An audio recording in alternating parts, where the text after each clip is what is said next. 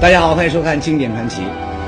在大清朝二百七十五年的历史当中呢，有一位奇女子，集智慧与美貌于一身，历经四个朝代，辅佐儿孙两代幼主，定鼎天下，为整个清代皇室呢顶礼尊崇。她就是孝庄皇后。孝庄的一生呢，绝对是一个传奇，但同时呢，在她的身上呢，也有很多极富传奇色彩的谜团。这其中第一个。那就是他的陵墓之谜。孝庄是清太宗皇太极的老婆。那按道理来说呀，她死了之后呢，应该是葬在自己丈夫的身边。但是，孝庄她却是葬在离皇太极的昭陵一千多公里远的清东陵。在清东陵呢，有一面长达二十公里的砖墙，叫做风水墙。大清朝的好几个皇帝，还有一大批后妃们，啊，他们都葬在这个风水墙的里面。寓意呢，团团圆圆，生死不离。但是让人不解的是，作为整个清东陵辈分最高的孝庄，她的墓昭西陵竟然孤孤单单地葬在了这个地方，风水墙之外，整座皇家陵园的大门口。不跟自己丈夫葬在一起那就算了啊，既然选择了跟儿孙们一块儿，那怎么又一个人孤孤零零的？他躺在风水墙外的大门口呢，哎，这样，那就跟清朝历史上的头号绯闻事件——太后下嫁有着千丝万缕的关系。在史学界呢，这被称作是清宫第一疑案。事情很八卦，很琼瑶，也很传奇。那究竟是什么情况呢？马上来解密。我们说太后下嫁指的呢？那是孝庄太后下嫁给了她老公的弟弟，也就是自己的小叔子多尔衮。但话说，其实这俩人当年还真是一见钟情的呢。只不过呢，比较搞的是这俩人的一见钟情得从一次回娘家说起。具体呢，咱们还得把这个时间呢推回到孝庄十来岁的这个时候。那一年，她的姑姑左手一只鸡，右手一只鸭，带着老公回娘家来了。这位美女呢，她就是孝庄的姑姑了，叫哲哲。那么坐她对面的这位成熟稳重型男，他就是哲哲的老公皇太极了。不过呢，这会儿皇太极他还没称帝。那么中间的老头呢，是哲哲的老爹啊，也就是皇太极的岳父大人。而坐在皇太极身边的年轻帅哥，就是他的十四弟多尔衮。从某种意义上来说呀。这趟娘家回来，那可谓是改变了大清历史。为什么呢？咱们来回放一下这样的镜头，瞧瞧啊，这眼神儿，这氛围，只能说明一个事儿，那就是看对眼儿了，一见钟情了。只不过呢，情况有点复杂，很有可能是三角恋。啊，不过我说了，皇太极那是成熟稳重型的。不会轻举妄动，但是他弟弟多尔衮小年轻啊，才不管那么多呢，主动出击，又是搭讪，又是献殷勤，很快呢就跟这个孝庄啊打得火热了，亲密到直接叫他的小名 大玉儿。不过可惜的是啊，皇太极一行人很快就要回去了，大玉儿和这个多尔衮呢，他不得不就此分开。而时间一晃，大玉儿十二岁了，这一年他要出嫁。我说一下啊。在那个年代啊，十二岁绝对不算是未成年啊，那是适婚年纪。那过了十二岁还不嫁人呢，那就成了老剩女了。哎，那新郎是谁呢？不是别人，竟是多尔衮的哥哥皇太极。晴天霹雳啊！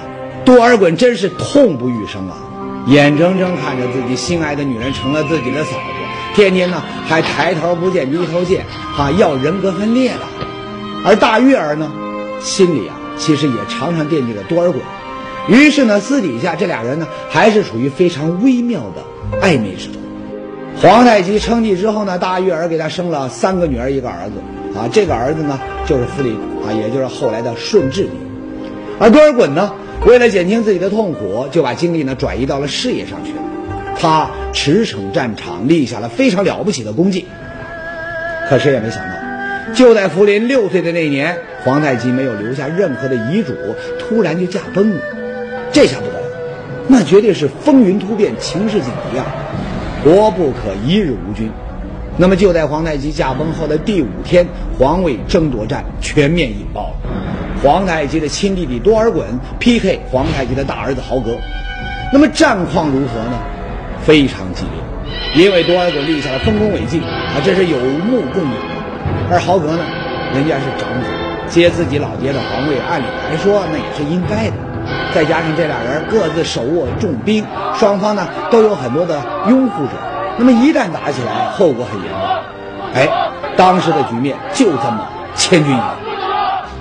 豪国那边的人呢，都拔出了宝剑，说：“要是不立大皇子为帝，那我们干脆抹脖子去追随先帝算了。”要说呀，还是多尔衮有见识，一看形势啊，这样不行啊，搞不好要两败俱伤啊。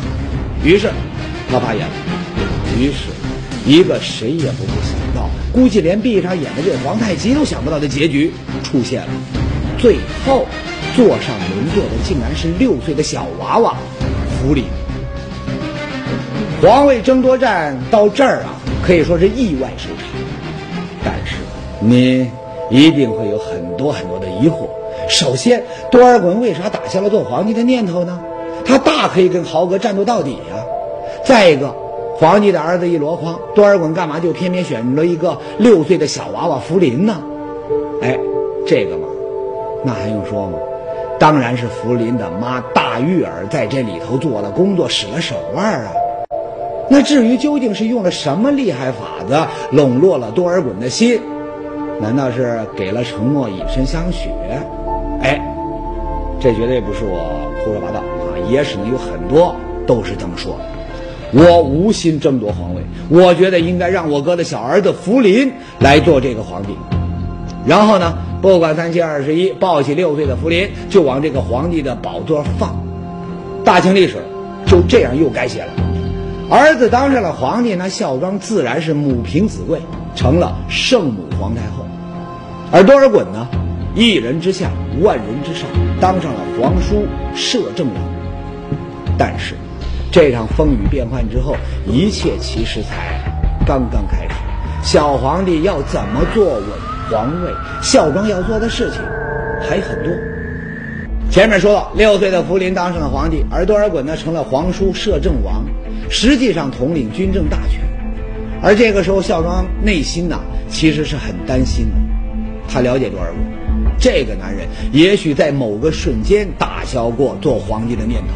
但是，当小皇帝还在这个龙座上哇哇大哭，大臣们又纷纷劝他自个儿当皇帝的时候，多尔衮能够坚持放弃？就在福临登基一年之后，多尔衮抓住时机，一举占领了北京，满清终于可以入关，定定中原了。这一下呀，孝庄的心都揪起来了。为什么呢？因为以当时的情况呢，多尔衮呢大可以撇开他们母子俩，自己在北京称帝。而事实上，多尔衮呢也确实有这样的想法。那怎么办呢？孝庄再次演了一幕浪漫的琼瑶剧，他让贴身侍女苏沫儿把一个荷包连夜送到了多尔衮那儿。我亲自来小王爷。这是格格让我捎给您的东西，他还有句话要我带给您。你说，这个荷包只怕没有江山重，不过是他的一片真心。这句话千斤重啊！轰的一下就把多尔衮给融化了。这个荷包不是当今皇太后给我的，是我的大玉儿的真心，我不能辜负了她，不能让她痛苦。嗨，都说铁汉柔情啊，多尔衮这回啊也算是爱美人不爱江山呐。他再次放弃了做皇帝的念头，立马把孝庄和小皇帝迎到了北京，大清王朝就此入主中原。好一个大玉儿啊！用一个荷包换了整座江山。据说呢，这个荷包是多尔衮一生中最珍贵的东西，天天藏在衣服的这个胸前，最后死的时候手里呢都还紧紧的捏着它。不过，荷包虽珍贵，但欲望。更可怕。到了北京之后呢，多尔衮更挣扎、更痛苦了。他对权力和身份的欲望呢，越来越大了。据说呢，竟然私造了一身皇帝龙袍，天天在家过皇帝瘾。而对那个妨碍他获得皇位的大侄子豪格，多尔衮呢，更是恨得牙痒痒啊！在顺治元年就安了一个罪名，把他废为庶人，囚禁致死。甚至呢，连豪格的这个福晋他也没放过，被他收归王府，纳为自己的小老婆。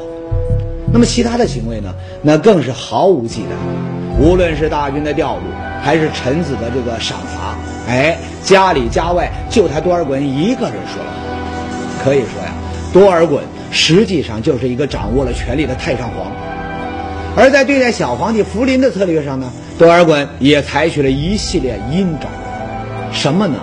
随便举个例子，福临即位后，大臣们就多次提出要给皇帝请好的老师，好好培养学业。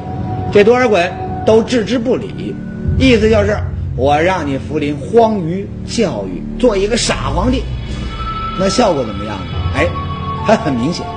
怎么呢？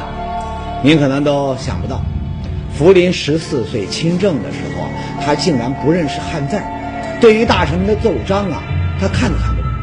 这在非常重视汉文化的清王朝，那可绝对是个奇闻。此外呢，福临虽然最后没有变傻，但是呢，他的性格在这种压抑的环境里呢，也变得偏执孤僻。别的不说，啊，就说对待爱情的问题上，老妈孝庄精心安排的皇后，不可谓不聪明漂亮。但是呢，他不仅对身边的美女视若无睹，还很任性的废了他的后位，反而是沉湎于和弟媳妇董鄂氏的爱情。后来呢，又试图遁入空门。而当爱子和宠妃董鄂氏呢相继去世后，他的精神支柱啊，终于完全崩溃了，健康状况也每况愈下。更不幸的是，一种叫天花的疾病又见缝插针缠上了他。可怜的顺治，年仅二十四岁便撒手人寰。应该说呀，顺治的这些行为和不幸，很大程度上要拜多尔衮所赐。正是看不惯母亲和多尔衮那种畸形的、带着政治目的的暧昧关系，但他呢又没有能力挣脱改变，才导致了他对董鄂氏的激进、疯狂的痴恋，以及种种作为帝王来说非常出格的行为。当然，这都是后话。对于当时的孝庄而言呢，他的心里啊其实就很清楚，他必须和这个他爱的男人多尔衮战斗。哎，确实，伟大的女人都不容易啊啊！尤其是帝王家的女人，必须要在儿子和男人之间做选择，谁更可靠呢？哎，孝庄显然选择了儿子，于是他不得不放弃爱情。而且呢，还要用尽心机、处心积虑地对待自己爱的男人。一方面，在多尔衮的步步紧逼下，他采取了步步退让的策略，不断给多尔衮戴高帽、加封号，使得多尔衮呢不好意思废帝自立。另外一方面呢，他又使出了他擅长的温柔一手，什么呢？看完这段，您就明白。重新做回我们自己。我们出关去，过着自由自在、快活的日子。多尔衮，我愿意牺牲荣华富贵，只会跟你在一起。你欢不欢喜啊？怎么？你不愿意？这不一定是唯一的途径。如果是二十年前，你根本就不需要选择。你会头也不回，跟我到天涯海角。除了我，你还爱上了权势、地位，复仇。大玉儿想说啊，干脆把这多尔衮引出宫去，好让自己的儿子呢稳稳的当皇帝。不过呢，孝庄他是舍得这些荣华富贵，但多尔衮呢竟然舍不得了，他不肯走。那么孝庄的这招呢，失策了。那么也许可能没准儿啊，就是在这样的情况下，大玉儿她豁出去了。那我就名正言顺的嫁给你。哎呀，这下局面呢陷入两难了。那多尔衮该怎么选呢？一个是自己做皇帝，一个呢是既可以得到朝思暮想的大玉儿，同时身份上那是皇帝的爹，权力上呢那基本上就是皇上。啊这好像不差呀，一箭恩雕啊。那么也许，可能，没准俩人哎就这么结了一个旷古奇闻的婚，这太后啊就这么下嫁了。不过呢，太后下嫁这事儿啊，在正史中那是没有任何记载的。哈，那么真相究竟是怎么样的呢？哎，这孝庄到底有没有下嫁小叔的多尔衮呢？他一个人孤独的葬在风水墙外，到底是什么原因呢？哎，一些历史上的细节或许可以给我们一个答案。刚刚说到，孝庄呢很有可能为了保住儿子的皇位而下嫁给了多尔衮。嫂子和小叔子结婚这事儿，你要放在普通老百姓家，甚至是放我们现代社会，这都有点悖于常理。不有那么一句老话吗？长嫂如母啊！孝庄不愧是大清朝最伟大的女人，够有气魄，够有勇气啊！但是，这事儿在正史上没有任何的记载。那么，孝庄太后究竟是嫁了还是没嫁呢？哎，咱们呢还是先来看野史，她是怎么八卦的。据说当年小皇帝顺治听到自己的老妈要和叔叔结婚了，好崩溃呀，气得死啊！但是呢，多尔衮的人又一直逼迫顺治颁诏书，让他同意这门婚事，并且呢还要表达祝福。诏书大臣呢已经写好了，皇帝呢只需要盖个大印，那就万事 OK 了。至于这门诏书他是怎么写的，哈哈，相当短。据说是这样的：太后难守空围。而自己作为天子，只能奉养母亲的身体，不能使她精神上快乐。眼前皇叔摄政王也是单身，而他的身份容貌那都是当今天下第一人。重点，太后是甘心情愿下嫁的。这哪个不靠谱的大臣写的啊？这么露骨啊！小皇帝看了以后，那更是火冒三丈。但是没法子。多尔衮手下的那些大臣那是步步紧逼，顺治似乎也无力反抗。皇上大笑，一定愿意圣母皇太后与皇父摄政王传其佳话，以慰亲心。很多人都说呀，如果这份顺治盖了章的诏书真的存在，那么太后下嫁无疑就是铁打的事实。但很遗憾，诏书至今还是个谜。不过呢，虽说诏书是没找着，有首诗啊，倒是为很多太后下嫁说的这个支持者所津津乐道。据说呢，这首诗是当时一个叫张煌言的人写的。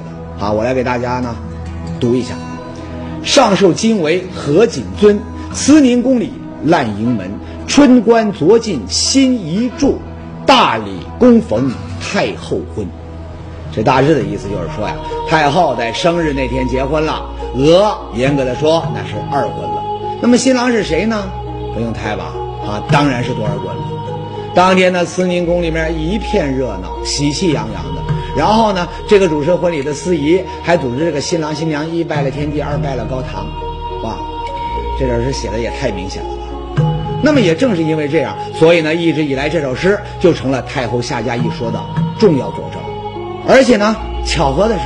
差不多就在这之后，史料中啊就反映出来了，多尔衮的身份从皇叔摄政王陡然就变成了皇父摄政王，从这个皇叔变成了皇父，啊，这就是不是也意味着孝庄已经嫁给了多尔衮呢？此外，支持这种观点的人呢，还有一个证据，那就是多尔衮死后被追谥为成敬义皇帝，用皇帝丧仪。神位也高居太庙之上，那么这种待遇，除了皇帝本人，只有以旁支入继大统的这个皇帝的生父才配享用。那么，如果作为皇叔或者是辅政大臣，多尔衮那是没有资格的。所以，他们认为孝庄下嫁多尔衮是很有可能的。不过呢，有一些史学家呢，则认为下嫁一说呢，其实很难成。首先就说那首诗吧，没错。你光看诗的内容，好像真的是那么回事儿，太后结婚了。但是呢，大家忽略了一个很重要的问题，那就是写诗的这个人张煌言。这人是明朝的革命烈士，和大清朝啊可以说是有血海深仇的死对头。他为什么好好的专门写首诗，说这个孝庄她嫁给了多尔衮？那么他的立场是什么呢？这很有可能是讽刺，是诽谤，是污蔑。让大清太后名节不保，让爱新觉罗家族背上一个乱伦的污点。当然，哈，这也是推测，但至少可以说明一点，那就是这首诗并不足以说明孝庄就真嫁给了多尔衮。而至于多尔衮的皇父摄政王这个身份，有史学家认为，这其实是因为多尔衮不断立下大功，皇帝已经给不了更高的赏赐，于是他就赐给了他皇父摄政王的名号。不过呢，叫父的可不一定就是老爸。啊，当年周武王称这个姜子牙为上父，啊，并不是说那武王就认子牙做爹了呀。此外，反对者呢还有一个很有力的证据，什么呢？那就是多尔衮死后的遭遇。我们知道，和很多叱咤风云的大人物一样，多尔衮最后也没落得一个好下场。他年纪轻轻病死后没多久，哎，就有人揭发他生前曾做了龙袍，有谋逆之心等等罪状。好不容易等到机会亲政的顺治，马上下诏将多尔衮削爵、撤出宗庙、开除宗室、追夺所有封典、即没家产、人口入关。更有甚者呢，还将多尔衮的陵墓挖了，还将尸体拖出来砍掉脑袋，鞭打示众。那您说，如果当年孝庄太后真的是嫁给了多尔衮，那怎么说顺治也要叫他父亲呢？那既然有了这层父子关系，那顺治再怎么恨多尔衮，也就不能对死了的多尔衮下如此毒手了。毕竟，不孝的罪名对于任何一个帝王来说，那都是不能承受之重啊。当然，你一定还会问了，说如果孝庄真的没嫁给多尔衮，那么她为什么不和自己的丈夫皇太极葬在一起，而且最后呢，还被葬在清东陵的风水墙之外？据野史记载。事情啊是这样，孝庄在七十五岁那年病逝，他的孙子康熙帝就让官员把孝庄的棺木呢运往皇太极所在的清北陵，但没有想到途中啊竟然发生了灵异事件，说是走到了一半，孝庄棺木呢就越来越沉，把这个抬棺木的人呢压的那是个个是眼冒金星，最后呢扛不住了，棺木哐的一声，他就停在了路上，而当天晚上啊。孝庄就托梦给康熙，说我不要跟你祖父皇太极葬在一块儿。康熙于是呢就顺了祖母的意，把他呢运往了清东陵。啊，这是野史。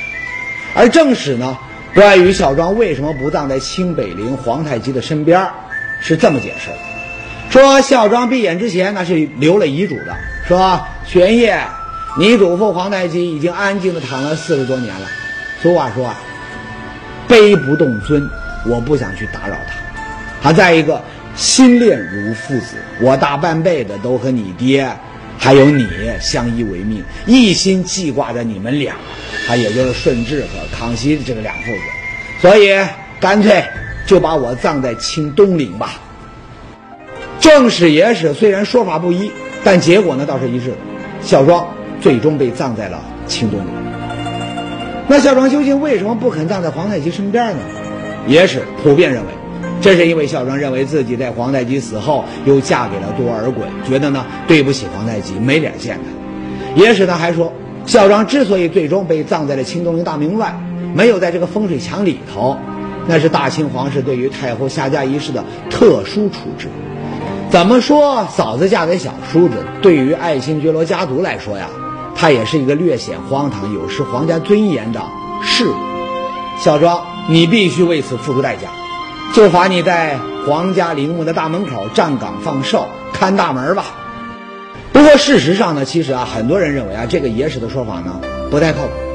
太后下嫁这件事儿呢，它也是不太可能的。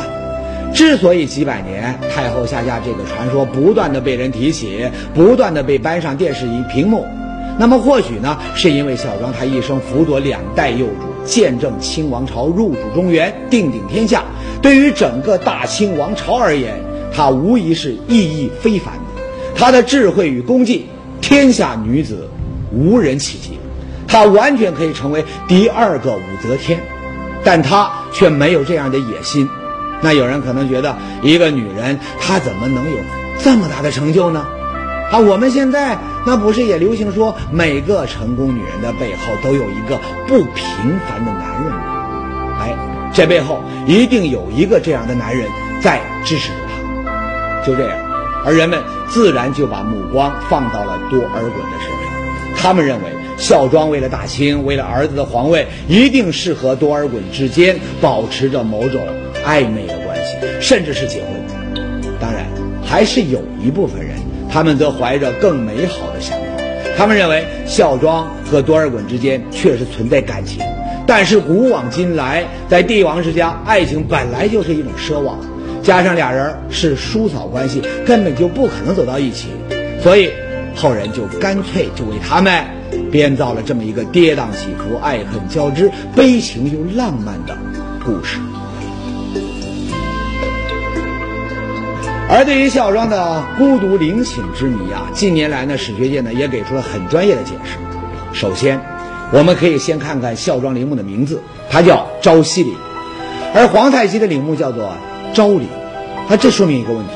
昭西陵虽然远距昭陵一千多公里，但和这个昭陵呢是同一个体系的，而清东陵呢，它是以顺治帝的孝陵为主陵的另一个皇陵体系，与昭陵是两个辈分不同的体系。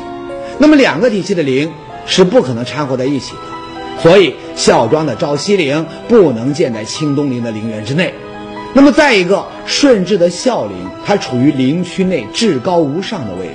而孝庄是顺治的生母，那么将他葬在陵区内任何地方，那个位置啊都低于孝陵，啊这就与他的辈分呢不相称，所以皇室只能把这个孝庄葬在清东陵的外头。另外呢，在清代以左方为尊贵之位，皇帝出门那都是走左门，大臣走右门。那么把孝庄的昭陵呢建在大红门的左侧，是强调了他的无上尊贵。所以说，把孝庄葬在风水墙外清东陵的大门口，是综合考虑了各方面的因素后做出的最佳选择，绝不像野史上说的那样，是为了罚孝庄为后代子孙看守陵门。恰恰相反，这所有的安排呢，都反映了后代儿孙们对孝庄无限的尊崇和敬仰。